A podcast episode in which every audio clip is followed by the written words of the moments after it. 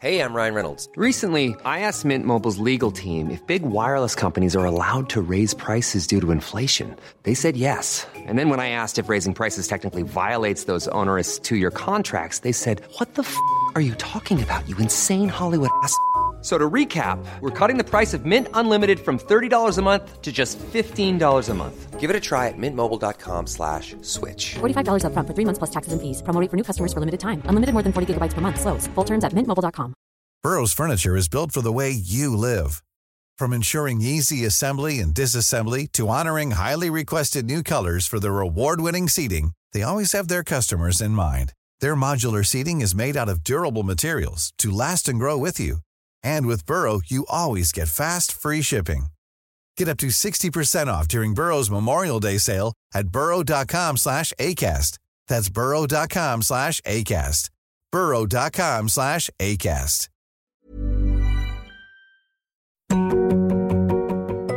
Hello, my name's Jess Phillips, and this is yours sincerely. I've always been a prolific letter writer, both the good and bad kind, and know the power of putting words to paper.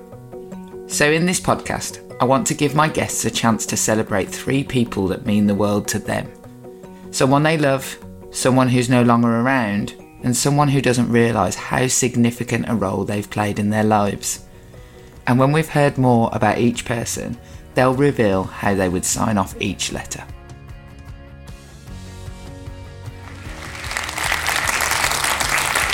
Hello, everybody. Welcome to the first ever live recording of the podcast here in Birmingham. So, I am going to welcome to the stage my guest for today's episode of the podcast, who is uh, an absolutely brilliant woman who I love very, very dearly. Today, I will be interviewing Sali Hughes. Sally is a journalist, writer, and broadcaster. She released her book, Everything is Washable. Today, I'm excited to speak to her about the people who mean the most to her. Please welcome to the stage Sali Hughes. Hello, darling. Welcome to Birmingham. Hello. It's Love it nice here. to have you here. Yeah, it's nice to Uh, be here. Last time we were together, we were in London, weren't we? Neither of us is uh, a resident in London or from London, so it's nice for you to come to my hometown today. It's really, really nice. I always like coming here. It's, it's a lovely place. So, uh, first and foremost, this is the Birmingham Literature Festival as well. So, your new it was only, it's only come out like a couple of weeks ago, wasn't it? Yeah, I think it, it's like the 15th. It came out the a couple of days after the Queen died. I don't Ah. recommend launching a book in that week necessarily. It didn't. Um, it wasn't brilliantly planned. Um, but yeah, decided to go ahead anyway. So I think it came out on the 15th, and then I started doing things a few days after that when the funeral was over. Well, I believe that the Queen, uh, from the, I mean, I was about to say the small amount that I've read about her, I think we all read more about her than we were expecting to and watched an awful lot of television about her. But what, one Yeah. thing I believe she did like, she, she might not have referred to it as the, this, but as life hacks. She was actually quite the advice giver about things like Tupperware and Yeah. rissoles. And uh, definitely a very practical Yeah. person and a, quite a kind of make do and mend person. Yeah. Also, I have the honour, which lots of people would think is an irrelevance, but I was quite pleased.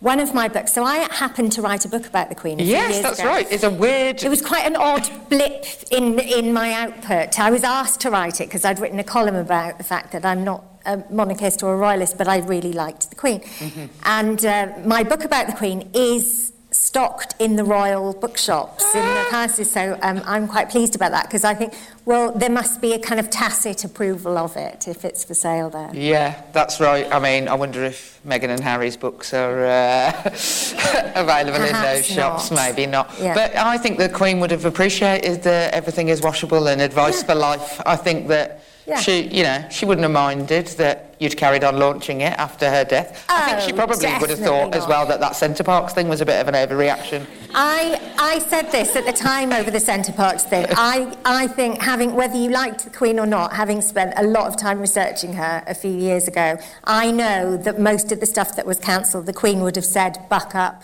Yeah, yeah. You can still go to Centre London Parks. Fashion Week, Center Parcs, yeah, exactly. She Yeah. would have said crack on. Yeah, I, I think that's the case. So, um, so tell us a bit about the book before we, we launch into the letters. So it is a book about kind of everything, really. It, it- it's a book about all the things my friends ask me on the daily. So I'm in a large group of friends. Um, we're all very, very close, and I just happen to be the person who gets asked most of the questions. So um, my friends will send me a text and say, I need a black backpack that fits a laptop that doesn't make me look like a student. I go, okay, I'll send you some links. Or they say, they send me an old picture of a sofa and they say, what fabric is that? And I'll say, you know, Liberty, 1983, discontinued four years later, only available in satin now, kind of thing. And so um, we send these texts back You are and like forth. back and forth. Wikipedia. I am like a, yeah, about certain things. There's obviously loads of things I don't know, but I know what my lanes are. And um, I thought maybe I'll put it all into a book. I get so many questions, and whenever I post food or something on Instagram, people go, link me the recipe. And I'm like, I don't have a recipe, I just make it. Um, or where did you get your jeans from? eBay. How do you get cheap jeans on eBay? And so I just shoved it all into one book, and that's what it is. Oh, I mean, I think that's brilliant. I think that the title is brilliant as well, although I have to say, I cannot believe that people have ever listened to a single thing that is written on a washing label. Surely everybody just whacks it. I don't even separate the colours. If it's if it's not leather and it's not suede, I say chuck it in. Yeah? I mean, I, I mean, a lot of my clothes are ruined because they've gone grey because I don't separate the whites and the colours. I think white t-shirts are single use anyway. No. I apologise for that, but I cannot not get stuff down. and- No, I'm quite careful about the laundry. I do like it a certain way. Um, but I, my dry cleaning bills are basically zero. I don't really get things dry cleaned. I don't own an iron. I know I do own one, but I don't ever use it. And now in tum- hardly anything is tumble dryable. That Oh, just shrinks just put it on low temp and it's kind of fine usually. Um, I don't iron ever because I used to iron for money in the 90s and it was so soul destroying. I, cou- I just felt like my life slipping away as I was ironing. So I used to iron this uh, banker's shirt. A guy called Peter who worked at a private bank called Citibank, which I'm Ah, sure yes. you'll have heard of. And um, I used to have to iron his shirts once a week. And he wore a shirt to work every day. Then he came home and would change into a leisure shirt. That's like when you see Boris Johnson on holiday and he's wearing a shirt. And then Why is he wearing a shirt and on then holiday? on the weekend he would wear like a chambray shirt, a denim shirt. So he wore at least two shirts a day during the week, and then if he had a dinner, he'd wear like a ruffly shirt. Then on the weekend he would wear a casual shirt. So I'd end up with kind of 12 shirts to iron every week, and I just thought never ever again. So I have a steamer and I do not iron. Yeah, like one of the, you get them in, I saw they was selling them in Lidl. My, I told my son I wanted one for Christmas and then my husband said, you can't buy your mum that for Christmas. That's a dreadful gift. I wanted it. I had, I planted the seed that I wanted that steamery thing. I've got an Argos one, it's very good. Very, Okay. very good. Yeah, and it's just like you just like they do in the shops. Yeah. Yeah. Like that. Yeah, you put it on the kind of this sort of static coat hanger and you. This is good to know. Yeah. Um, yeah, I don't understand men who only wear shirts. That is so weird. Like uh, my my mum, if I look at photos of my mum on holiday in like the 1950s, like she has got a school uniform on because that was like the like on the beach uh, because that was like the smart clothes they owned, and my nan insisted on them looking smart. Yeah. So, she, but like, that's not the reason Boris Johnson's doing it, is it? Like. Carrie was in like a bikini and then he's there with shorts on, but with like a work shirt. It's really peculiar, isn't it? And also, they're not shirts, they're not like proper shirts that I used to buy my kids. Uh, for school, For where school. they come out the tumble dryer and they're just perfect. just fine, They're just yeah, absolutely yeah. fine. The kind of George at Asda ones that just kind of bounce back. They're, they're those ones that are like 100% cotton that you have to iron properly. I mean, I'm sure Boris Johnson doesn't have an issue getting his shirts ironed. Ironed, but nonetheless, it just it creates quite a stiff impression, doesn't it? He wore a shirt jogging. Anyway, I could go on about all the times I've seen Boris Johnson wearing a shirt inappropriately. Um, I could do a whole show about that, uh, but I won't do that now. So we're here to talk about letter writing. Yes. Uh, are you much of a letter writer? So um, I was a big letter writer, but now I'm a big email writer. So if my friends have a difficult letter to send, I will typically write it. Oh, really? Yes. God, your friends. Are you getting anything back? Yes, yes, loads, absolutely loads. But um, I've had friends where um, a toxic ex-boyfriend's been back in touch and they can't get rid of him, and I've r- written him a very withering um, Oh, email, and she's just put her name at the bottom. Um, I've sent, well, I've written quite a few stern emails asking for pay rises, for example, and my friends have signed them. I do it quite a lot. Oh, that is good. So Yeah. you're basically like the sort of bad bitch of letter writing. It's basically, yeah, that. yeah, and um, I like it. Yeah, no, I am. I, I do like. I do like to sit down and write a lengthy email. Yeah, Do you have any letters uh, like because I won't do the phone. Oh, I hate the phone. I won't do. I phone. hate the phone. I don't hate it as much as my uh, my children don't hate it, but they don't know how to use it. So when they come into my office, they like play with the phones like they're toys because they don't have house phones anymore. And I am worried about the world of work when anyone under the age of 18 has to pick up a phone. My children are like, "What is it? This crazy toy?" Like they don't talk on the phone. If you ring me, someone had better be dead. yeah, Basically. Yeah, that, that is like after rings- nine o'clock. After nine o'clock, your mum would be like, my mum would be like, one minute past nine. Why are you calling? It's like it's just there, and she'd be like that. Are you dead? Yeah. It's very rude to call Yeah. after nine o'clock. Yeah, I d- yeah, I hate. I absolutely hate the phone. I basically never pick it up. Although the only time I pick it up is when it's. I know for a fact it's Caitlin Moran's bum calling me. Oh, so her. Does it bu- call you a lot? Caitlin's arse calls me a couple times a week. and um, I listen to a whole conversation that's usually her like washing the dishes or something, and I can hear kind of domestic stuff going on. I'm like, your ass has phoned me again. I, I once, my eh, phone rang and I was genuinely gossiping, pol- political gossip, and my phone rang the political editor of the Sunday Times. Oh my god. Yeah, luckily, she's also from Birmingham. Uh, and we actually went to playgroup together, Women's Liberation Playgroup, King's Heath.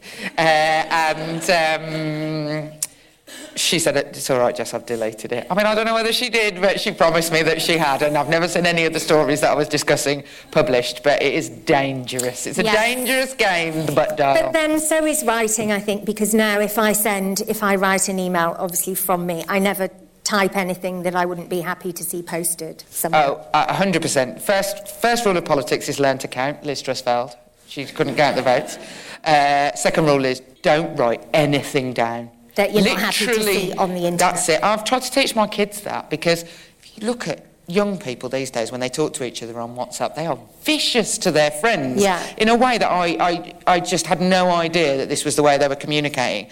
And I, I have to say to them, like, I'm going to read this out to you now as an adult. How do you feel about it now that I'm reading it out? And imagine if it was read out in assembly at school. And that it's like harrowing.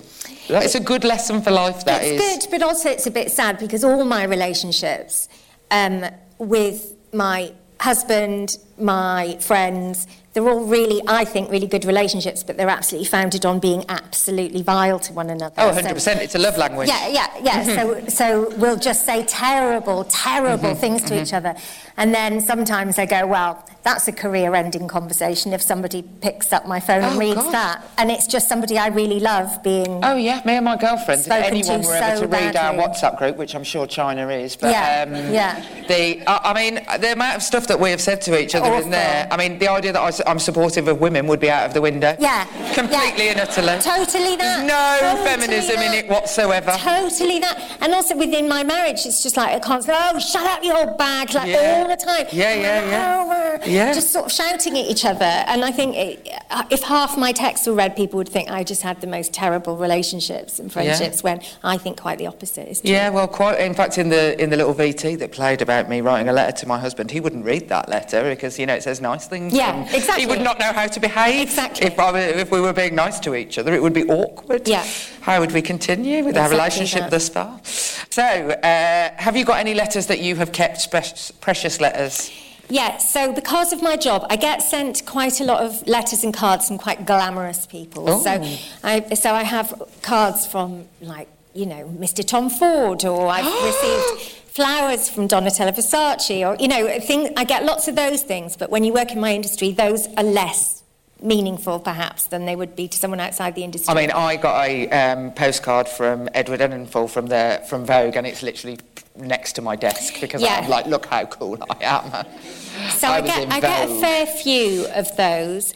However, I think um, the most meaningful, the most kind of noteworthy letters I get are from readers. So I got one from the Attorney General of Ireland saying that she was obsessed with my column and now uh, obsessed with beauty and had discovered beauty in a big way. The Republic of. yes. Good, because I've got some quite serious beef with the one in Northern Ireland. so no, this glad it was wasn't definitely this was it was a definitely he anyway. He's a he. Yeah, this was Mhm. definitely Southern Ireland. Um, and no, she sent me a brilliant letter, really, really long. It was like a really great letter. She sounded really cool. And then I wrote a piece for The Observer a couple of years ago about things that are better when cheap, things that are just much better when cheap.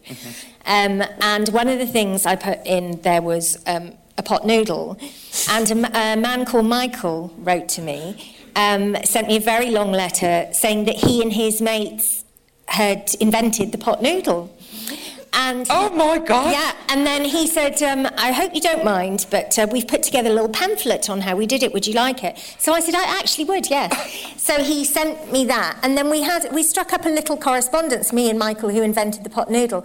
And then he, um, he wrote to me a few months later, very sadly, and said that one of his colleagues who'd co-invented the pot noodle with him um, had passed away. And I was genuinely really sad. I felt like I'd been on a pot noodle journey with them. Oh my God, that is amazing! It is He's such a amazing the things man. that will impress you, though, like the and and the people who don't get heralded uh, and aren't the Tom Fords of this world or uh, the Donatella Versace's, who actually, when you come across, like my mate Caroline. Uh, was telling me about how um, when she was a kid she had to wee on loads of sticks because her dad was one of the scientists who invented the pregnancy test. Wow, and I was like amazing. that. Oh my god! Like this is. She was always not pregnant. It's orcs if it's your dad, isn't it? Like uh, she's a I- lesbian, so that is it would have been unlikely. But uh, the um, have- like that is. I was like that. That person is literally the world's leading hero in my in my Well, that's the thing. I have a huge amount of respect um, in Uh, in fashion for fashion designers and in the creative arts. I'm not diminishing that at all. However, who's given more to the world? Partner uh, Hoodle. Tom Ford or the guy who invented the pregnancy test and the pot noodle. Noodle. Those two things Those have gone the together. I The feel impact on kind of culture as a whole Yeah. is significant. absolutely. I mean, the pot noodle. I can't imagine that it ever didn't exist and someone had to invent it. That is what is funny about So it. So he told me they, he told Michael, his name is, uh, he told me that they invented it from scratch to brief almost, that they wanted to make this 60 second snack, this hot snack you could, no microwaves when it came out. Of course, yes, So just it was um, a 60 second hot snack. Do you think though that nowadays that we have like, you know, a whole selection of different instant noodles that still pot noodles are the best? Well, yeah, that was the point I was Yeah. making, because actually you can buy quite a posh version. Like Shin Ramen. Yeah, you can buy a posh version now. You can get an Itsu noodle pot in supermarkets Yeah, and yeah, stuff. yeah. And my point was the pot noodle's the best because I'm a vegetarian. Did you know that all pot noodles oh. are vegetarian, whether they're meat flavoured or not? I mean, there you go. So, So you can have the chicken one, the beef one. If you're a vegetarian, you are golden with a pot noodle. I mean, this, I You're feel like golden this- wonder with a I feel like we might get sent some pot noodles now after this podcast. I, I would welcome them. My children love a pot noodle. Uh, Yeah. I haven't eaten one for quite some time, I have to say. Um, but I also think um, cheap white bread is better when it's cheap. Well, if you're Uh, having a chip sandwich, if you're having a bacon sandwich, what my, Yeah. my husband is often very decrying the fact that you can't get good coffee and a cheap bacon sandwich in the same a establishment. you can only get really shit coffee and a good bacon sandwich or good coffee and like a sourdough bacon sandwich which is rubbish. Yeah. The other thing is pasta. I mean, I could go on about this subject, all day, obsessive. but like, unless Nonna made it with her own bare hands this morning, get Yeah. dried, because that stuff in the packet in the supermarket in Just the sticks together. It's just eggy slop, isn't it? Yeah, like I agree. Pasta, definitely. Yeah. Dried pasta is Yeah. way better. Yeah. Um, that, I'm going to now, all the way through this conversation, think. You're going to go, and going- oh, and toasters." another one that is Yeah. better when it's cheap. Yeah, crisps. Yeah, crisps. crisps is revolting. Yeah, you're right. Crisps are better. Yeah. The best ones are like, you know, the, the own brand onion rings from like the One Stop. Uh, no, a Bobby's onion ring oh, from Bobby's. Londis, yeah. A Bobby's from a Londis. You can't Yeah. the burger bites. You can't beat it. Yeah, it's a hard oh. agree. Yeah, very, very, very Those good. Prosecco crisps that come out at Christmas. What the hell is wrong with people? Yeah. Why must everything be prosecco flavoured? Yeah. I've even gone off prosecco flavoured prosecco, like I think because uh, I- everything is. I think you mean. Lady Petrol. Yeah. Oh God, there's nothing worse. Is there? Oh God, when something goes like that It's like uh, I was listening to a podcast and they said, "Do you remember when caramel used to not be salted?" Yeah. it's just like you know, like, that doesn't exist anymore. Yeah, You Miriam is the bunny. That's a caramel. yeah, exactly. Um, right then, so I have asked you to think about three people that you would like to send a letter to. Uh, and the first one is the person who means the world to you. Obviously, I'd like to say the caveat that I always say is that if you pick one, when you pick one person, that doesn't mean to all the other people who also mean the world to you that you hate them and wish they were dead. Uh, yes, nobody in my life will think that I love them any less for choosing this person. Um, and also, my children and husband love her too, so that's great. Um, so, the person I'm going to choose is uh, my friend Julia. Okay, Julia, tell us a bit about Julia. So, Julia is. Uh, so, I ran away to London when I was 14 uh, from South Wales, and I came to London. One of the. There were many reasons I came to London. Partly I hadn't been to school in ages, partly because my mother and I had a terrible relationship, partly because I couldn't wait to be an adult, but also partly because um, I was going out with a man Mm-hmm. who was 26. Yeah, that that is. Can I just say, whilst that obviously still does happen, it Happens all the time. I but have yeah. to say there was it, the, the level of acceptability of 14-year-olds going out with 20-year-old men who'd pick them up in a Vauxhall Astra outside of school when I was a kid. I like to think it's it's less socially acceptable whilst it is still happening. It's got a name now, Well, I think which now- you didn't have then. I think. I think now you could call the police, which wouldn't, Oh, which wouldn't have happened 100%, then. 100%. Um, nobody called the police. Nobody came to get me. School didn't do anything. Anyway, so um, it was one of lots of other reasons I came to London, but nonetheless, I came uh, to London to be with him. And he lived with a woman who was his landlady, who lived in a housing association flat, who rented out one of her rooms to him, and that was Julia. And so I moved in with them. She didn't know I was moving in. He didn't know I was moving in. I borrowed 20 quid off my brother, got on a train, paid £12.50 for my ticket, arrived at Paddington, walked around to their flat in Paddington, moved in. And um, she and I became incredibly close incredibly quickly. She worked at a record company. She worked at London Records. She was 27, I'm going to say, 28, something like that. Um, and she and I just got on like a house on fire. I am a good cook. She was a lousy cook, and so I just took on the cooking in the house, which she loved. So she, I had no money, so she would do some food shopping on the way home. I would cook the dinner. We were both into the same things. We just made each other laugh. We got on like a house on fire. And so when I was 16, I finished with him. Mm-hmm. I dumped him. And she just immediately said, When are you going to him? So you, you basically took over his tenancy. I took over his His tenancy. tenancy, yeah. So she booted him out. Some years later, probably about a year and a half after that, I moved into, and this was under um, a Tory government actually. I was living in Westminster. David Cameron got rid of this, but even though I was very, very, very young, I was entitled to housing benefit. Yeah, you wouldn't be now. It wouldn't be now. So I got housing benefit from Westminster Council and I got a flat around the corner.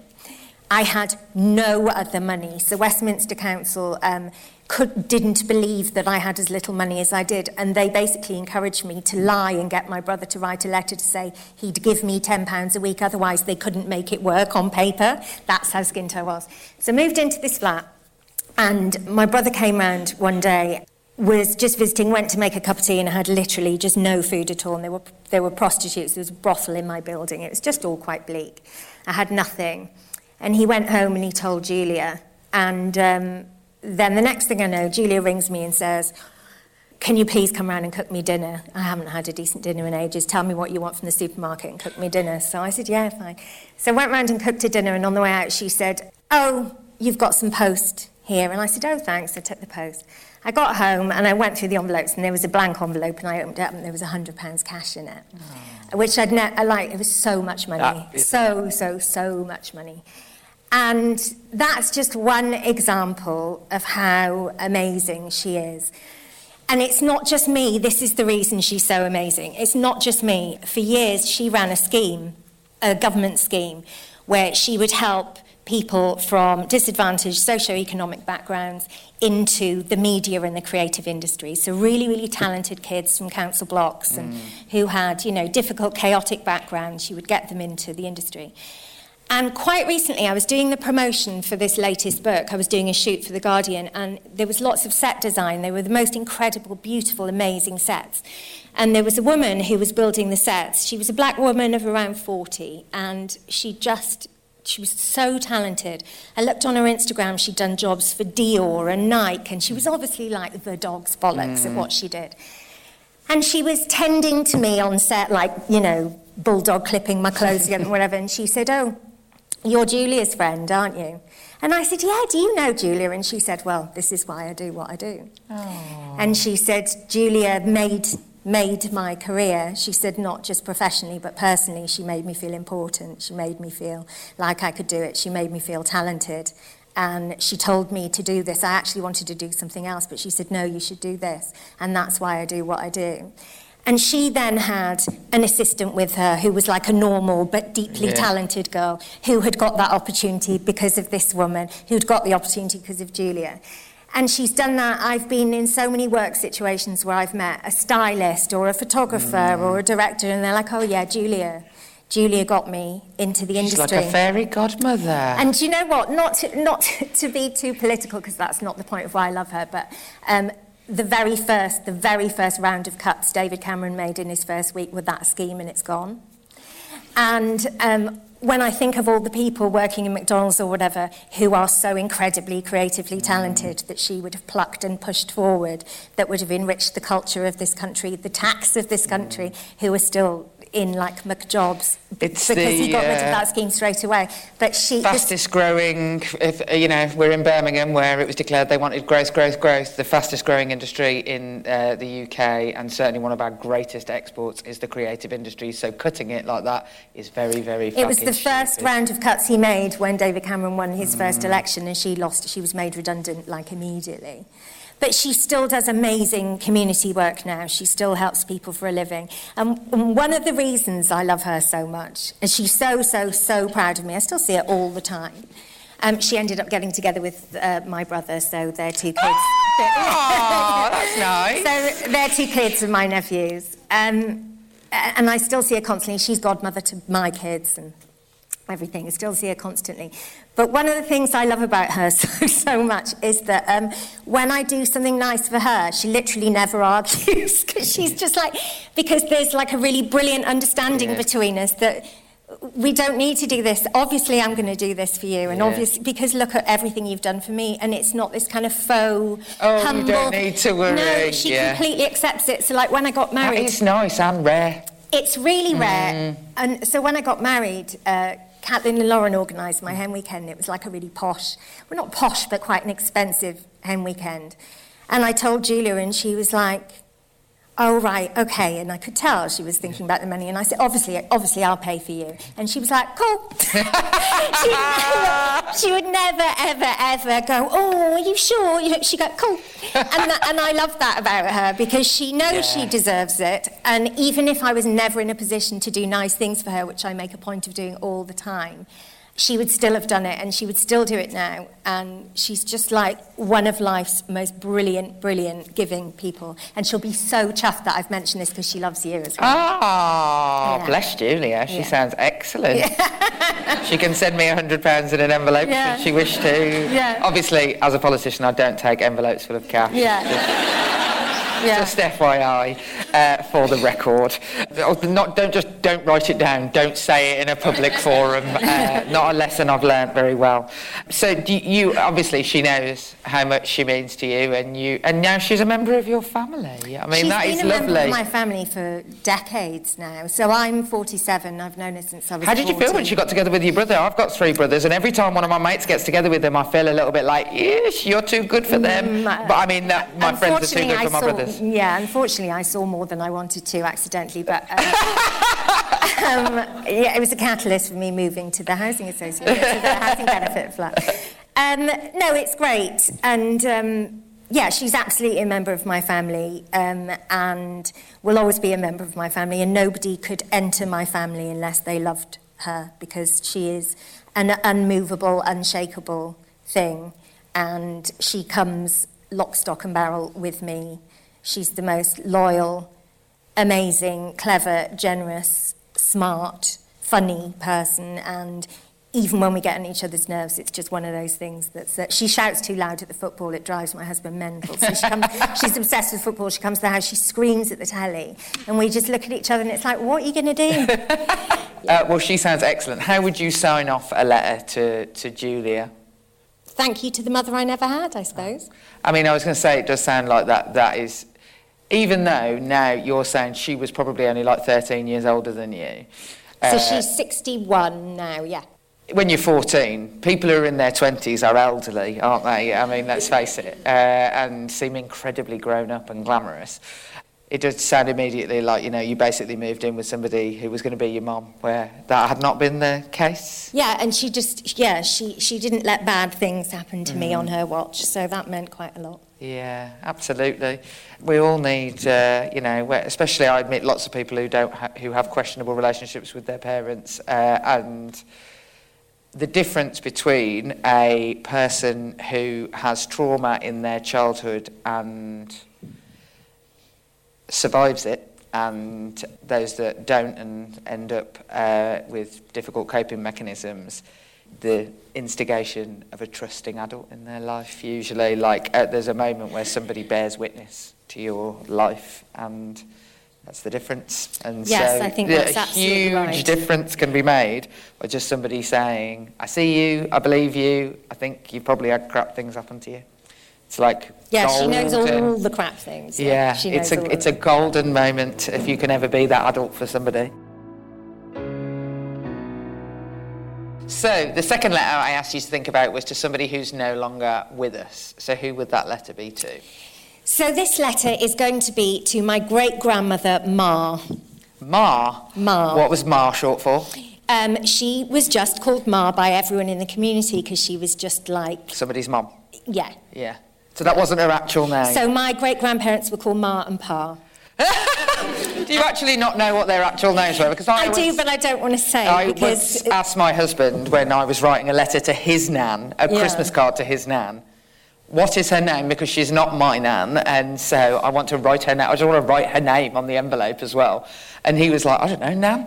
Like, he genuinely didn't know what her name was. I think women know their rights. Yeah, was Enid. But God um, rest her. they were called Ma and Pa, but Ma was called Ma by everybody, not and just by us. She was your great grandmother. So she was my my maternal great grandmother. So she was my grandfather's mum. She was your grandfather's mum. Did she have her children quite young, and then did your grandfather have children quite young? Well, everyone young? did. Yeah. So- I was going to say because most people don't get them. Most people Yeah. don't get great grandparents. I had one for about four years. Yeah, most so people I don't think get them. I think Ma died when I was about six. Yeah. So I wish I had seen a lot more of Ma, but Ma was sort of legendary in our community and in our family. There were loads of like really amazing things about Ma, and my brothers and I talk about her quite a lot. She was a really special figure. So, for instance, Ma, so bizarrely, I didn't know this until I knew I was coming here and I rang my brother to check some facts. Ma, it was from Birmingham, which I had no idea. So Ma was from Birmingham, somehow ended up in the South Wales Valleys in a place called Abercarn, which is, was a really, really poor area of South Wales. She married my great-grandfather, who was a colliery blacksmith and mm-hmm. couldn't read. Ma could read and was obsessed with books. So they lived in this tiny house in Abercarn, and they had six living children. They had more, children, children, but yeah. like everybody then, some died. So they had six living children. My great grandfather was illiterate and a colliery blacksmith. Ma obviously just brought up children, that was all she did. And they lived in a place where nobody, literally nobody, went to university. All six of Ma's children went to university, Wow. studied sciences, and two of them went to Oxbridge, one of them winning a science prize. So your grandparents and your great uncles, your granddad, all went to university. They- every That single one of them went to university. I mean, unfathomable to me. Nobody in Abercarn went to university. Nobody. But Nobody also knew anybody. generational thing. Nobody That went. is a phenomenon. it's unbelievable. And so this made her this sort of wise woman in the community. So she was obsessed with books. She was a voracious reader. She was incredibly religious, as most women in South Wales hmm. were. Incredibly religious, but all of her children entered the sciences and engineering, which I think is quite interesting. Lived in this tiny, tiny house. She obviously didn't work. She just looked after them, mothered them, and did all the reading for her husband and all of that um, had these incredibly clever kids, but also she was like a real character. My parents adored her, absolutely adored her. My father, who obviously married into the family, just thought she was the greatest mm. person he'd ever met in his life. Um, she was, so for example, one of my aunties moved to London. After my great grandfather died, Ma visited her in London she was at uh, work. She came home after the first day at work, and literally all of the community in London knew Ma suddenly. Like mm-hmm. everybody knew Ma and was obsessed with her. Um, she, did the, she did these other things like um, my, my grandfather was routinely unfaithful to my grandmother. All these people are dead now, and mm. I spoke to my brother about. My grandfather was a dreadful rogue yeah, as well. Yeah. Not, I liked him. It he was, was a horrible. I, I adored husband. him, but I think a pretty, yeah. you know, yeah, not, not a good husband in that regard. So he was always having affairs. So when Ma moved in with them, because she would never confront him in front of my poor grandmother, because she didn't know if she knew, what she would do is whenever my grandfather fell asleep. So if my grandfather fell asleep in the chair, or if Ma woke up in the middle of the night for a wee and went into his room and he was fast asleep, she would stand over him, she would wake him up, wake him up, and he'd be like, What? And she'd go, Tired, Eve, son? Always. Like every single time she caught him sleeping for years, she would just wake him up. What? It's like, it's like literally like yeah. torture. so horrible. And then, no, I mean, he um, deserved it. Yeah, I'm with Ma. 100%. And my, my last memory of Ma was uh, when she was dying. I didn't know she was dying, but when she was dying in hospital, my brothers, my big brothers, Win and David, and I went to visit Ma. And uh, they had these like plastic cowboy pistols, you know, like a big bag of mm. cowboy pistols that kids used to play with then. And uh, they were shooting Ma in hospital, you know, they were shooting. And my grandfather came in and said, don't, don't shoot Ma, don't shoot Ma. Stop it now, boys. Put them down. The boys were like, oh, sorry. And I remember sitting there and Ma just pulling up the sheet of her hospital bed with a gun in her hand and was just shooting and, and was just shooting my brother's back. She was so completely ace and terrifying. And I grew up being told by people that you didn't know if she was going to kill you with a cwtch or kill you with her eyes. and she was just one of those people who was incredibly warm, affectionate, wise, and also terrifying. Yeah, I, I think there was a lot of women from that generation who had that sort of like terrifying, but could be like, you know, the, the most generous, generous people, but also hardest slap. Do not mess. Yeah, like, absolutely yeah. do not mess. There's this, you know, there's a thing in Wales that you say, oh God, Welsh mam face, because Welsh mam face will kill you in bed. like, it's the most terrifying thing you can ever see is a Welsh mam face. Like, people just run away from these women when they put that face on. And Ma's resting face was that. To have all six children. So I remember when I went to university, there was a, a, woman who lived with me, and she she was from uh, like she'd she'd been to a private school, um, but she was she wasn't like really posh. She was from Lewisham or Greenwich or somewhere. Like she she didn't sound that posh or anything. But uh, there was another girl who went to Cheltenham Ladies College who lived with us. She was proper posh. She'd Never seen a doner kebab. She literally was like, "What is that in the in?" She was like, "What is that like thing?" And I was like, "It's a doner kebab." But for ages I was like, "I don't know what you're pointing at," because I had no concept of the idea that somebody had never seen a doner kebab. Yeah. I was like, "That uh, what, what do you mean? What are you pointing at?" Um, but she, I remember her nan, this the not so posh one, used to send us postcards to our house from like Goa and things. Uh, and I had no concept before that time that anyone's grandparents could be posh or educated. Actually, really, like, like, uh, yeah, like. I, I'm from my parents are from the sort of baby boomer generation where they went to university sure. and went to further education. And both my parents. But the, the, the the one above, like that, just I, I, had no concept that people's nans didn't just that that, that that existed. So the idea of people from a small Welsh town where six of them have gone to university. My grandfather actually went to art school.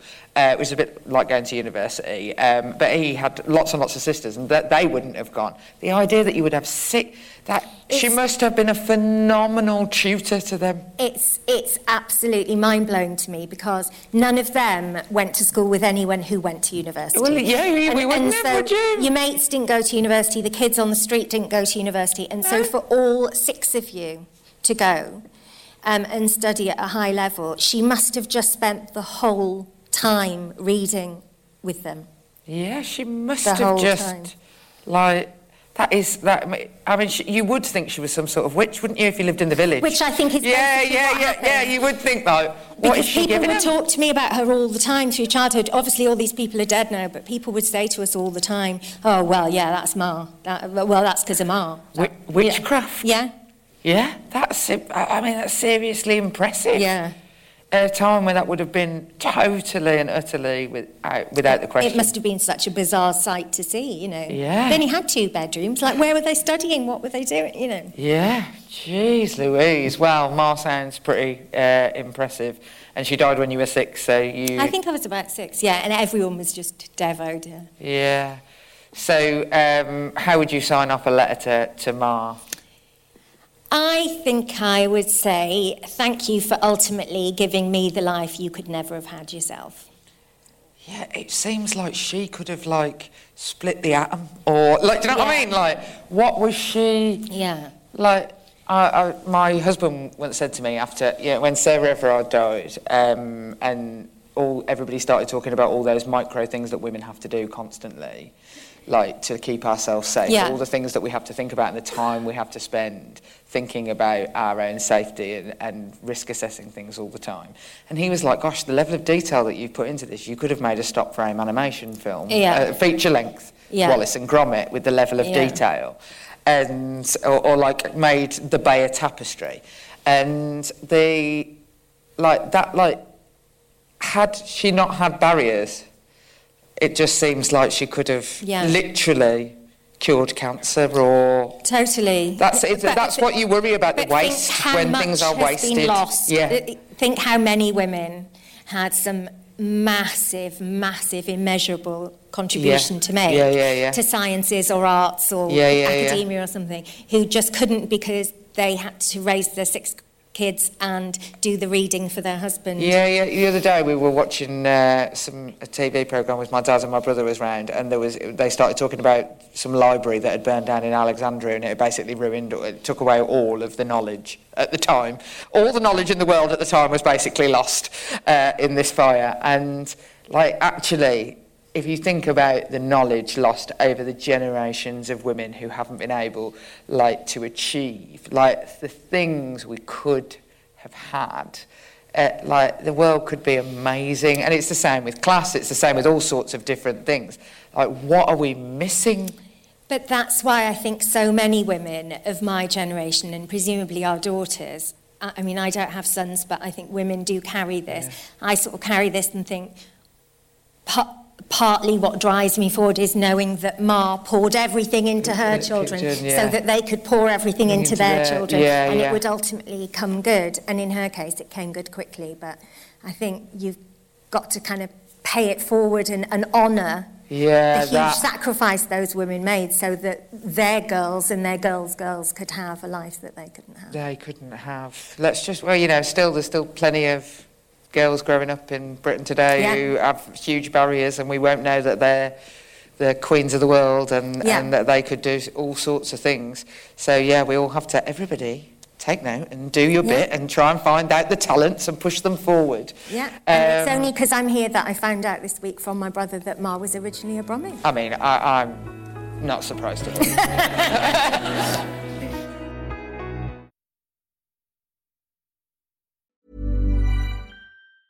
When you're ready to pop the question, the last thing you want to do is second guess the ring.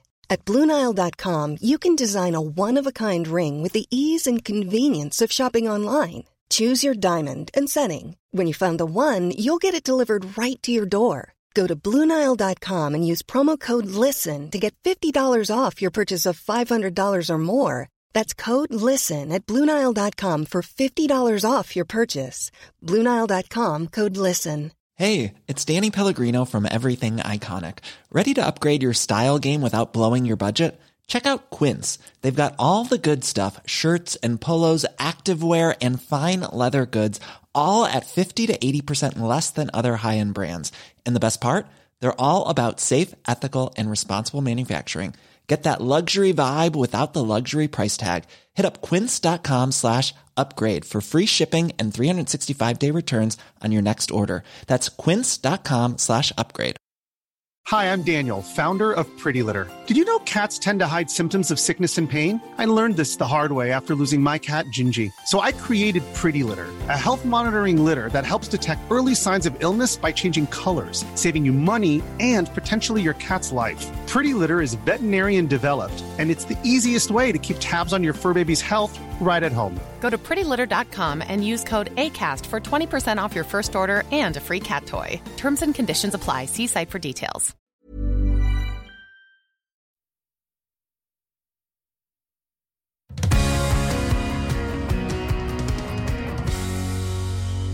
So, the final letter I asked you to think about, and the final person, is somebody who doesn't know what an effect they've had on your life. So, somebody who has affected you but just wouldn't have any idea.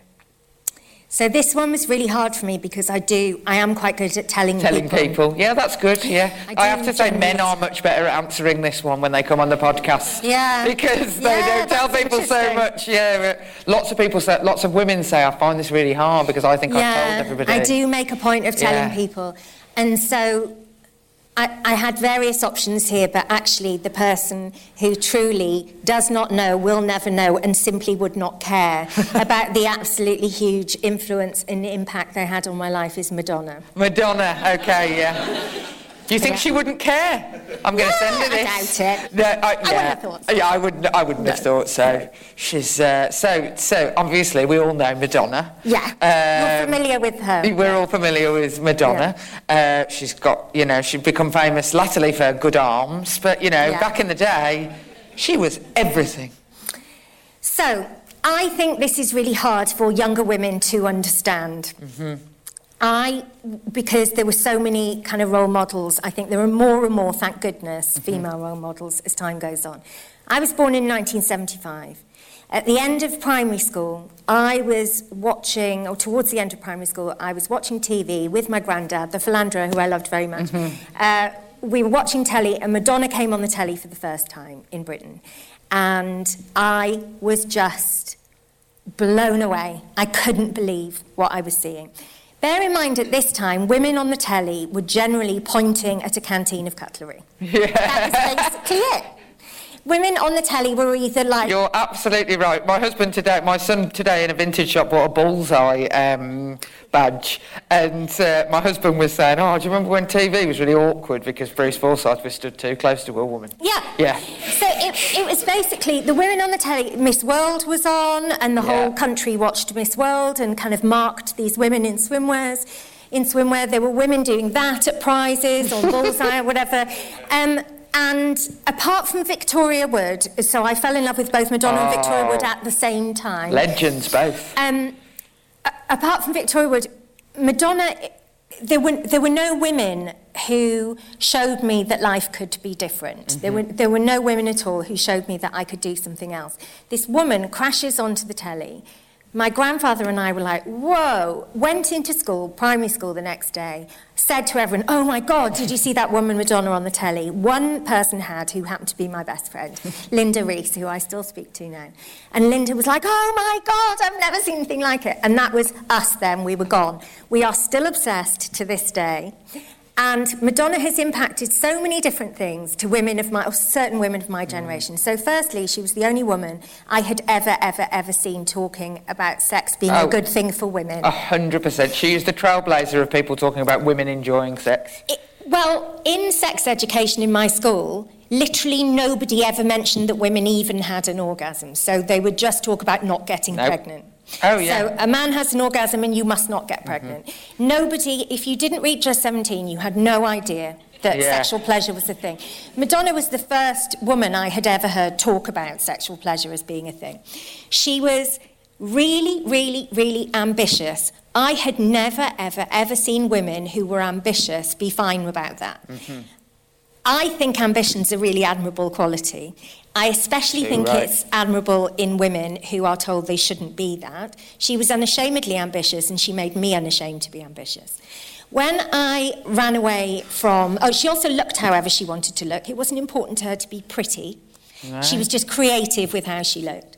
When I left home, and it was such a terrifying time and really scary for all the reasons mentioned before, the fact that I knew Madonna had left home with $25 and had been dumped in Times Square and had been fine was of such a huge comfort to me because I thought, well, Madonna can do it, so I can do it. And I thought that about so many things, and there are so many women in my life who say, I did that because I saw Madonna do it. Madonna could do that. She never cared about boys fancying her, which was another really big thing. Mm-hmm. So at the time, you were kind of meant to just talk about how much you fancied boys and boys fancying you. She didn't seem to care who fancied her. She still doesn't care who fancies her. She's very much about the girls and the gays, Madonna. That's the point of That's absolutely her thing. That is the point of it. And when, even to this day, I find her inspiring. When I see, you know, Piers Morgan screaming about what she's wearing and she just ignores him Yeah. for years at a time. And she sort of essentially now seems to exist to troll men who disapprove of how she looks. On the night before she married Guy Ritchie Mm-hmm. in Inverness, I was sat in a bar in town. It was called Circo. It's no longer there.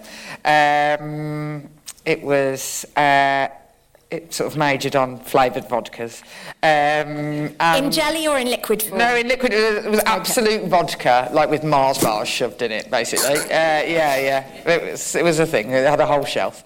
Um, and we genu- and I genuinely put this down to the fact that me and my three friends were in there, and because we had, she had been so mainstreamed into our culture, almost like we believed that she was one of our friends. Yeah.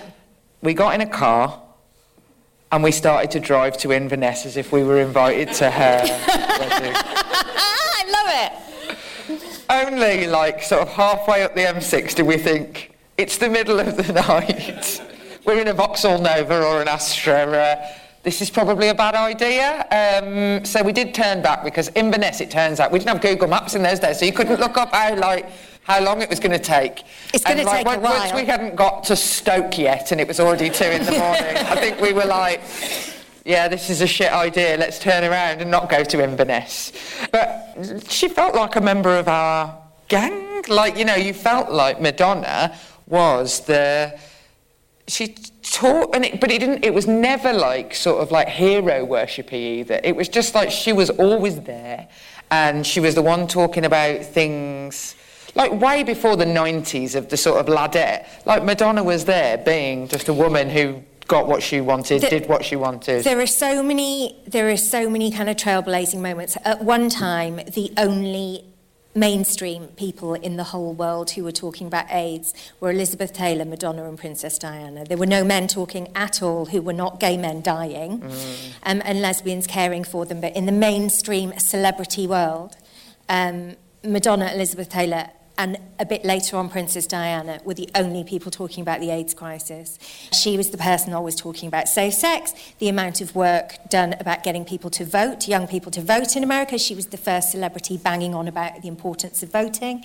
So trailblazing, and there hasn't been a moment in my life where I haven't felt Madonna's part of it, to the point where, and I swear I'm not deluded, I know that I'm never going to be friends with Madonna, but what you were saying about your friends, she sort of feels like a part of my family insofar as even when she does something that I don't like, I don't care because I kind of feel like with Madonna, you're either in or you're out, and I'm in. I think that that's I think that's fine though because loads of people I love do things I don't like all the time. that. And so sometimes someone gives me crap on social media going, yeah, what do you think of what Madonna's done now? Or doesn't her Botox look silly or whatever? And I'm just like, I don't care. Yeah. She can do what she likes.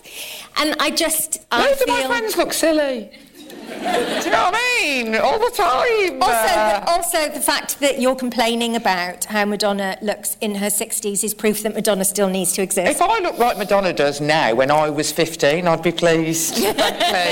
Like, But the She's fact, looking that, pretty the fact that her face still it still has the power to give heart attacks to a certain section of society proves to me that um, she should never go anywhere. Yeah. Luckily, dying is quite off-brand for her. Oh, I don't think she will. She, Yeah. You know, well, my children tell, constantly tell me this fact that the person who will live forever is currently alive, so could be her. Yeah. Could be Madonna. I remember we used to have lodgers um, and like sort of lots of waifs and strays used to come in and live in our house. And when the sex book came out, the Madonna sex book, which was in foil in bookshops, so you couldn't go and look I at it was unless you were. interviewed by the news queuing up for So it. for the, the Yeah. sex book, the foil shop, well, there was, a man living in our Dillons. house.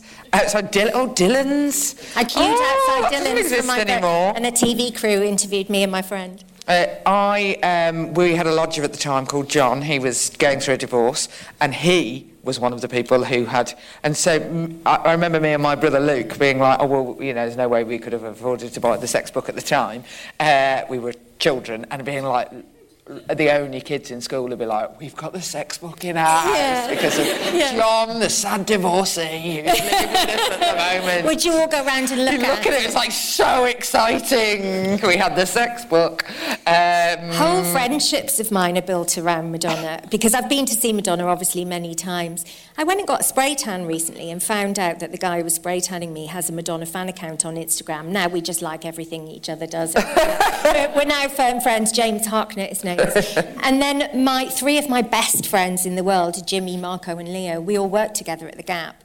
And we worked in the Gap in the 90s, and we are still incredibly close, speak to each other every day. And that entire friendship was built on all loving Madonna. yeah, I mean, I think that she can unite the and world. never, ever, ever, ever go out with a man who hates Madonna. So it's fine if he doesn't like Madonna, he's not interested in Madonna, that's absolutely fine. Yeah, but he there is no greater red flag in a man than going, I hate Madonna. Oh, you are absolutely right. He's That a is- wrong un. Yeah, if you Yeah. hate Madonna, that is a really good red It's such flag. a good quality Yeah. control. Yeah, it's like mentioning Filtration. Jack Kerouac in the first sentence. Jack Kerouac, Charles Bukowski, Yeah, get get Hunter out. S. Thompson. Yeah, oh, get Yeah. out immediately. Yeah. Yeah, my hero is Chet Baker or Charles Bukowski. Out. Out. Out. This, I mean, we have had to put up with this so others don't have to. Yeah. I'm Um, afraid I've but been there yes, not liking time. Madonna is a really good one. Both my children really love Madonna as well. My sons Oh, that's a really, really love good sign. Uh, classic Madonna. Uh, they're, they're big fans. So yeah, that is good. Thank God. Uh, phew. Um, I once said to my friend John Niven, who uh, loves Madonna, I said, you know, men who hate Madonna, they're, they're bad news. And he's like, never trust a man who doesn't want to hunt the big game. and I knew what he meant. He was like, why would you fancy? Why would you be chasing after Yeah. girls who were like little people? He's like, surely you want to hunt the big Yeah, game. you wanna hunt the stuff." big game. you want, Yeah. you want to fancy the big, like, unattainable, massive character. That's I also fun. think that one of the things about Madonna that is so appealing is, certainly as like a sort of sexual partner, is there's a chance. I, you know what I mean? I, Yeah. I think that she gives off the air that, like, you know, Maybe. doesn't have a type, like, you know, I could go any way. Yeah. Like, you're in with a chance if you ever Yeah. get to meet her. I think that, like, and as a friend as well, like, I'm not saying she's not, it's not even like not, not fussy, it's like interested in the world, Yeah. is what I'm saying she feels like. Yeah. Whereas there's some, you think, you know, they're only going to go out with the absolute top drawer of people. I reckon Madonna likes it weird. Yeah, and she, uh, she's had some amazing like partners. Sean Penn Basquiat. She went out with Basquiat. Yeah. Like really great people. Yeah. She'd have some stories to tell. Yeah, sadly also Vanilla Ice, but uh, like I say, you're in or you're out. I fancied Vanilla Ice at the time, though, so No, I felt. Yeah, I mean, he's in the book, isn't he? Is Yes, it Vanilla Ice in the sex book? Yeah, Yeah, yeah. Oh. I remember that now. Yeah. I've got a triggering moment of remembering Vanilla Ice Yeah. in the sex book. Yeah, Anyway. I still have my book. Yeah, I was like Vanilla Ice and Snow. I, I get those two people confused. Informer's a banger, Informer is a culturally banger. insensitive, I think. I think so. Almost certainly. Times were different. That's my caveat to everything I say to my children. Times were different. Times were different. Don't worry about it. I it. always think, would I play it on my radio show now? Yeah, yeah, probably not. Uh, so, how would you sign off a letter to Madonna? oh, um, I'm in. yeah.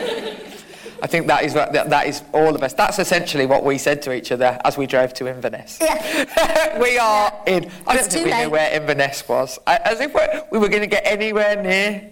I love that story. I really, I really, really love that. I'm going to tell all my friends that tonight. They'll be so happy. Helen Rosser, she was always game to drive anywhere in the middle of the night. We went, we, uh, uh, like when Princess Diana died as well, similarly, that, like these cultural moments had to be witnessed, and so uh, yeah, drove in the middle of the night to look at the flowers when Princess Diana died.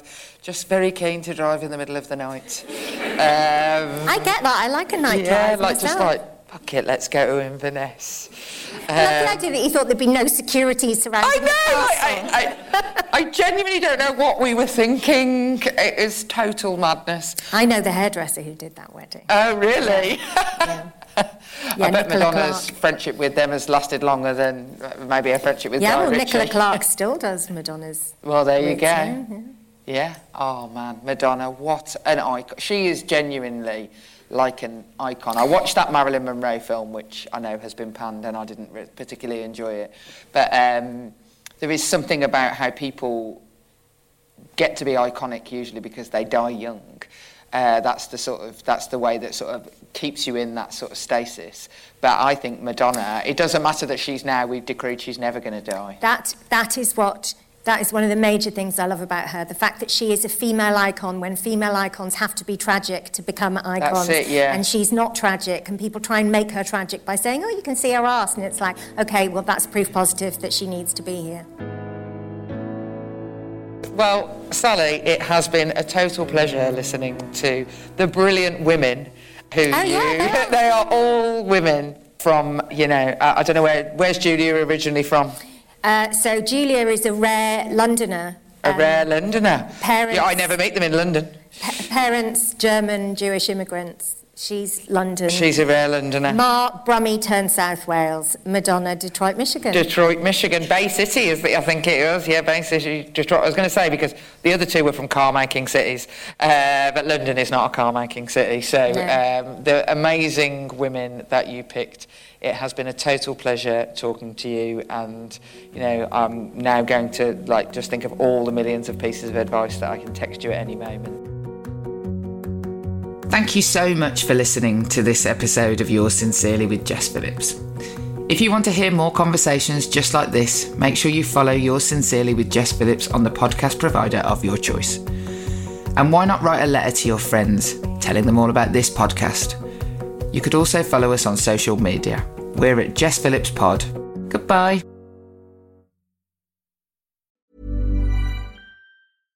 Flexibility is great. That's why there's yoga. Flexibility for your insurance coverage is great too. That's why there's United Healthcare Insurance Plans. Underwritten by Golden Rule Insurance Company, United Healthcare Insurance Plans offer flexible, budget friendly coverage for medical, vision, dental, and more. One of these plans may be right for you if you're, say, between jobs, coming off your parents' plan, turning a side hustle into a full hustle, or even missed open enrollment. Want more flexibility? Find out more about United Healthcare Insurance Plans at uh1.com. Hey, it's Danny Pellegrino from Everything Iconic.